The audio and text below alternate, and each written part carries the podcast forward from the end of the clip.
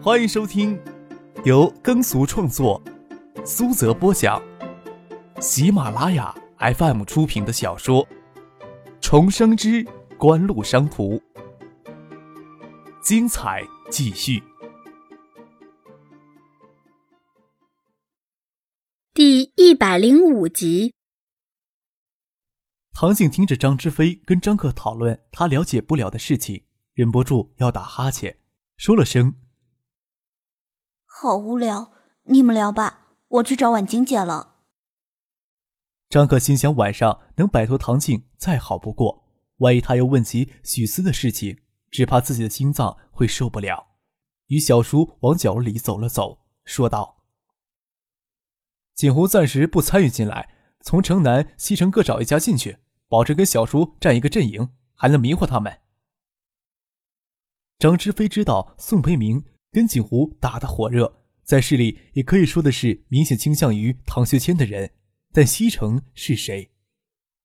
张克看着小叔眼珠子转动，笑了笑，说道：“杜书记可以找一家信得过的单位参与宏远的。他与杜飞关系亲密，但是没有人会想到杜小山会因为这层关系就完全倒向唐学谦。都说唐学谦根基尚浅。”对周富明事事忍让，感情有示敌以弱的念头。张志飞跟这边的关系这么紧密，也没有想到杜小山会是唐学谦的人。关键西城区委书记杜小山还是市委常委，眼下的地位比万勇还要重要一些。张志飞啧啧的咂嘴。这时候倒不管杜小山、宋培明推荐的单位是公是私，能得到杜小山、宋培明两人的支持，宏远公司。差不多可以在海州遮下了一片天，关键还能保证自己的股权不被稀释。张志飞仿佛给注入了一支强心针，问张克：“什么时候拉杜书记、宋书记谈这事儿呀？”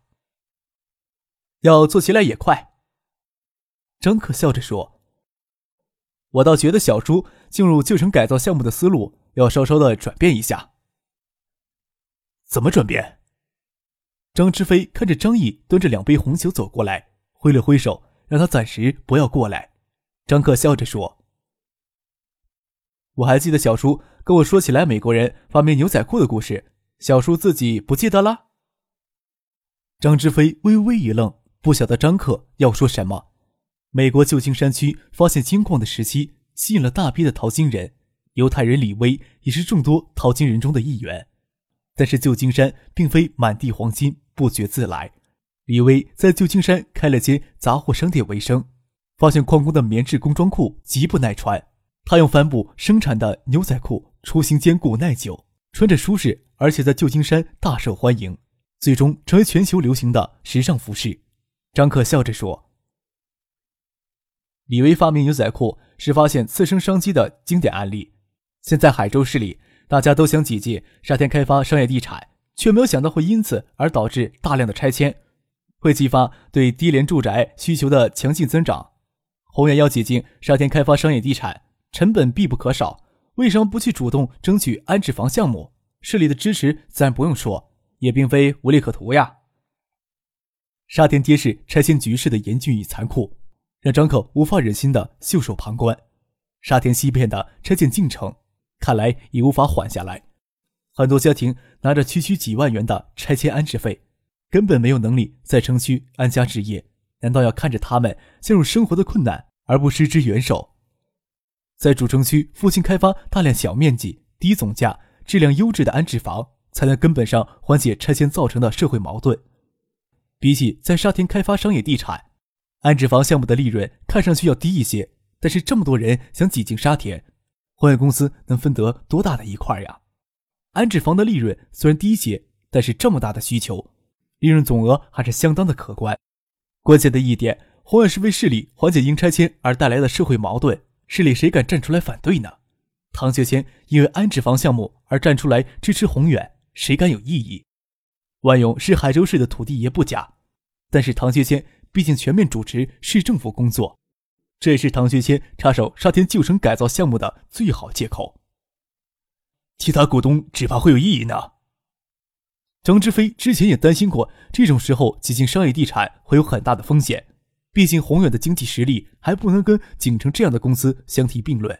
做安置房项目虽然利润少一些，但是毕竟可以光明正大的得到唐学谦的支持。商业地产的利润很大，拿到地就算自己不开发，转转手就能捞一笔。宏远的其他股东只怕不同意轻易的放弃这块肥肉呀。小叔，你的想法呢？宏远马上做商业地产，实力有些欠缺，倒买倒卖土地，传出去名声难听了一些。宏远想做强做大，脚踏实地，也不是闯不出一条道路。张志飞当然知道要跟谁站在同一阵营。张之行、张克背后站着徐徐平，急功近利是愚蠢的举动。张克笑了笑，说道。那就成了，很多人都希望看到小叔真正的能控制宏远呐。关于这件事，张克与爸爸还有唐学谦沟通了好久，不能纵容万勇再这么任意妄为下去。但是眼下要避免跟周富明直接起冲突，最合适的办法就是离间周富明与万勇之间的关系。一旦万勇失去周富明的信任，只怕周富明会是市里第一个打压万勇的人。张克闭眼看见唐学谦笑盈盈的端着酒杯，与爸爸朝万勇、邵志刚走过去。万勇都不掩饰脸上的惊讶。张克朝那边努努嘴，说道：“唐市长可是为了宏远的事情，主动跟万勇示好呢。”张之飞笑了笑，既然背后有唐学谦支持，还有宋培明、杜小山这样的强势人物，他又有什么放不开手脚的？唐学谦手里端着晶莹剔透的玻璃高脚杯。青红的干红酒液沿着玻璃杯壁轻轻的晃摇，仿佛唐学谦温和的国字脸上洋溢的微笑。四月获选副市长，又得周富明在市委常委会议上插手市政府的分内事，万勇得以以分管城建、土地划拨、旧城改造等大权，使得这一块实际上脱离市政府的管辖，小事都由他万勇一言决定，大事则拿到市常委会议上讨论。从四月当上副市长起，万勇都不晓得。有没有看到过唐学谦及其他几名副市长的笑脸？好像有过，却又记不起来。在万勇看来，唐学谦的笑容让他多少有些心惊肉跳的感觉。张之行谨守自己的本分，走在唐学谦的身后，也让他从容地观察万勇脸上的神色变化。张哥的判断不差，万勇既忌惮唐学谦，心里也有了几分奢望。很久没有跟万副市长在一起喝过酒了。唐学谦酒杯举了举，海州市已经没有多少人会在万勇的头衔上加上“父”字，还多亏了锦湖给大家创造这么和谐的机会。邵志刚看见唐学谦举杯朝自己晃动，讨好的举杯回敬，饮下一大口酒。他之前与唐学谦见过一面，不晓得唐学谦对他还有没有印象。唐学谦却装作比万勇还熟络的样子，介绍邵志刚。万湖市长跟锦湖的邵总也很熟啊。四凤桥的饮食广场项目可是出自于邵总的大手笔，四凤桥的经验很值得沙田那边借鉴呐。邵志刚一时搞不清唐学谦为什么会帮他说这句话，但是感动的眼泪差点就要流出来。沙田的旧城改造要借鉴四凤桥的经验，不是给他进行沙田旧城改造项目中最好的借口吗？而且还是市长亲自出口关照。他瞥眼看见站在远处的张克，朝他眨了眨眼，心里激动着，差点将酒杯剩下的酒液泼出来。张克嘴唇挂着浅笑，仿佛圣徒一样纯洁灿烂，远远地看着唐学谦与万勇交谈的样子，心想：用不了多久，这心情就会传到周富明的耳朵里吧。张克笑起来很诡异呢。张克心里一惊。不晓得唐静与婉晴什么时候悄声无息的站到他的身后，两人正讨论他的笑容。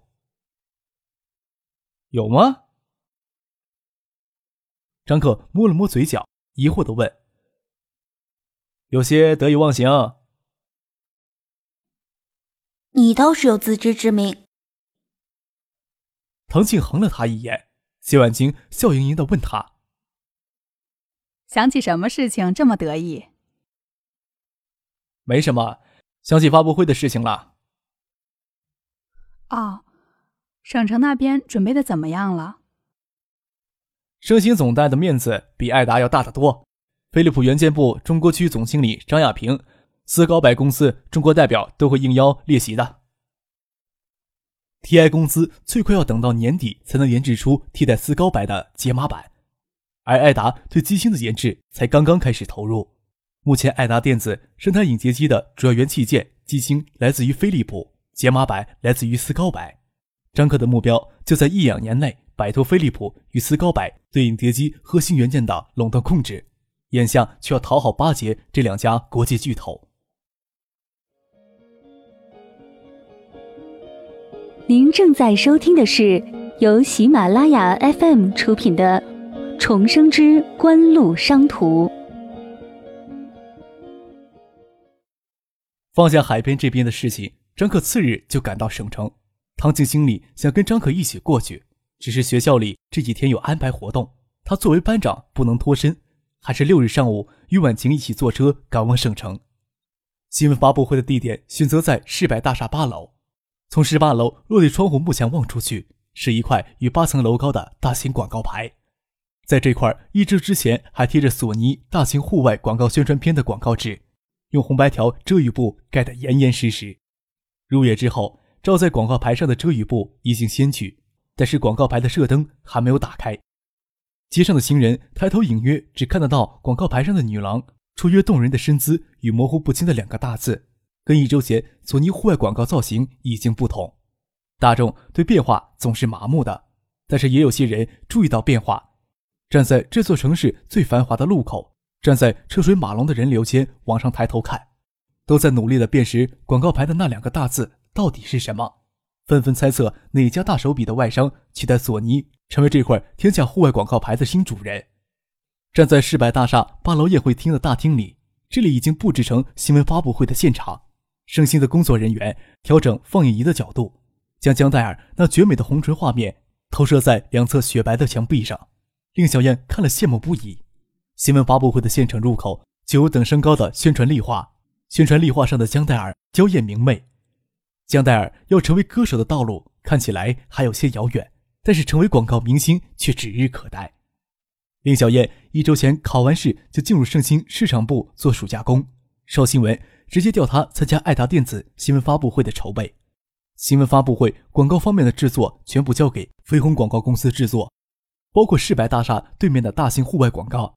令小燕就负责盛兴与飞鸿公司之间的联系，很多时间与江黛儿、许巍他们耗在一起。令小燕看了看腕表，离发布会开始还有一些时间，她离开会场进入更衣室，看见江黛儿换上千层银鳞贴片的吊带裙。有着纤细雪白的锁骨，腿并立着，仿佛华丽而高贵的人鱼公主一般，与广告中的形象一样。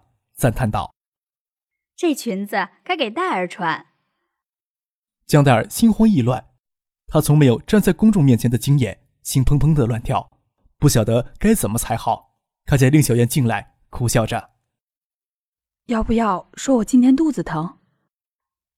瞧你没出息的样子。”令小燕扭头看了看，没见许巍在房间里，就见张克与许巍推门进来。许巍人呢？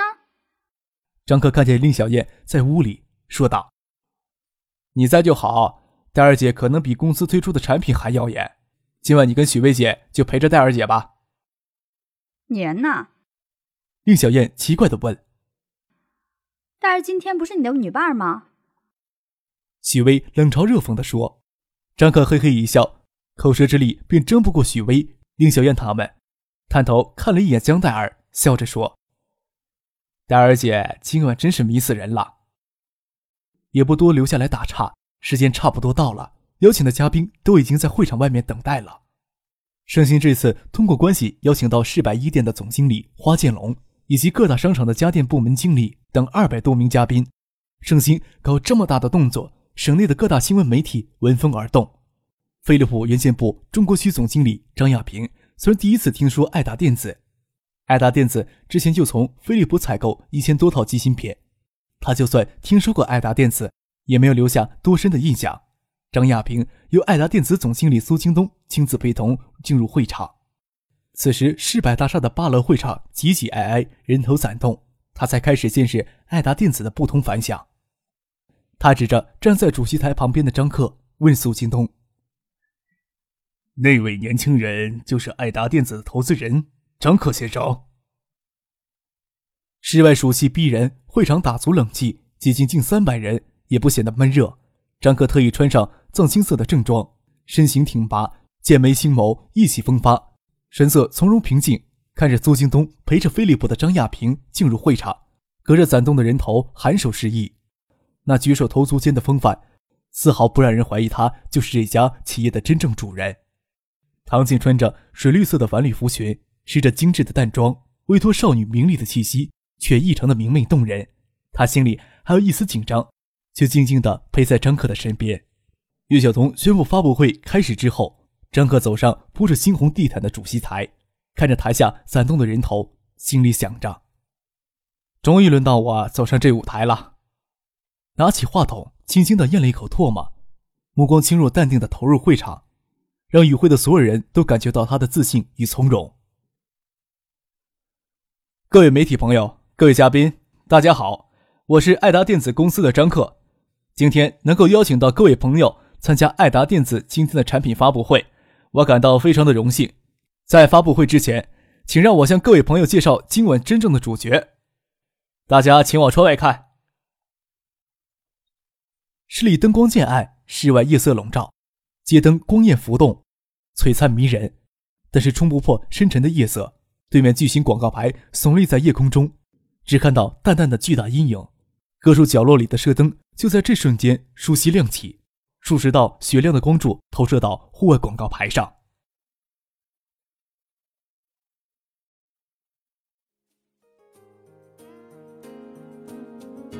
听众朋友，本集播讲完毕，感谢您的收听。